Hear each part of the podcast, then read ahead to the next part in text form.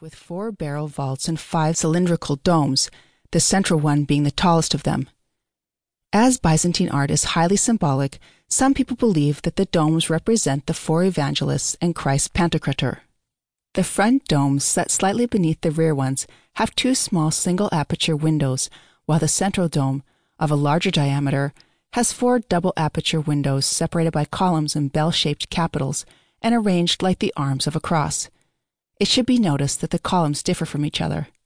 The roof was probably covered in lead sheeting, and since the restoration of 1947 through 1951, we have been able to admire the restored tiles laid in concentric rings. Other restoration work includes the reinforcement of the walls, the replacement of the window frames, and the removal of vegetation, which, by growing into the cracks, was threatening the stability of the building. The only decorative element is the sawtooth effect, created by bricks of different colors, from yellow to reddish. The unknown architect has used this technique to convey a sense of upward momentum, almost as if the building were, metaphorically, reaching up towards the heavens. Facades. As for the rest, the facades, consisting of 70 centimeter thick red brick walls, are in a simple style without any decorative elements. This is not surprising if we take into account the fact that the designer of this monument probably wanted to show the core values of the Oriental monks simplicity, poverty, and meditation. On the left door frame, we immediately notice a Greek inscription, which is thought to record the name of one of the builders, or the indiction. The most impressive thing is the light coming down from above from a small window in the dome. Emphasizing the religious and symbolic importance of light was the brilliant idea of the architects of the Byzantine school. Interior Interior architecture. The interior is small but not cramped. The floor is paved with terracotta tiles with the elements reproducing the above mentioned sawtooth motif. The plan, in the form of a Greek cross, typical of the eastern provinces of the empire, is inscribed within a square and is divided into nine parts by means of the four columns which support the dome. These columns were most likely taken from the ancient settlements of the area around Caulonia.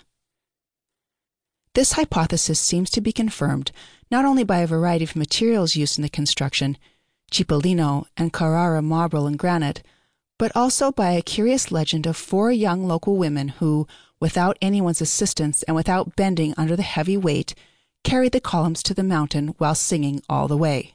Inscriptions On the right hand side of the first column is a carved cross with the following inscriptions on its arms God is the Lord who appeared to us, which must refer to the biblical text concerning the Epiphany. In 1997, archaeologist F. A. Cuteri discovered another inscription on the southwestern column which is very interesting from a historical point of view. It is a double inscription in Arabic. And I testify there is no God but God. And the other one reads, All praises be to God. Who carved this inscription? Maybe it was a Muslim who came to the temple to pray. This is quite possible, even more so as during the invasions the Arabs did not destroy this little church. Perhaps attracted by its beauty and unusual location, they made it a place of worship. Eastern Wall The visitor's gaze is inevitably drawn to the eastern wall with its three apses. The central apse, Bema or holy area, which is now bare, contained an altar. The one to the south, the diaconicum or vestry, was used for keeping the sacred utensils and for priests to change before the service. And the north apse or prothesis, with its credence table, was used for the ritual preparation of bread and wine. Here we can see a grooved semicolumn which served as a table for cutting the bread according to the Greek ritual.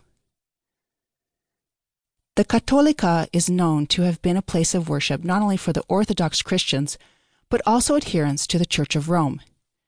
This may explain why there is a holy water stoup and a bell dating back to 1577. Frescoes. The frescoes are of an inestimable value, concealing as they do five different strata of paintings bearing witness to the faith and devotion of past generations. They are seriously damaged and are almost completely lost in some places, but it is still possible to make out some sacred images. On the left wall, there is a graceful image of the Angel of the Annunciation. The fresco was partially restored in the zone of the face and the wings, below which there is a figure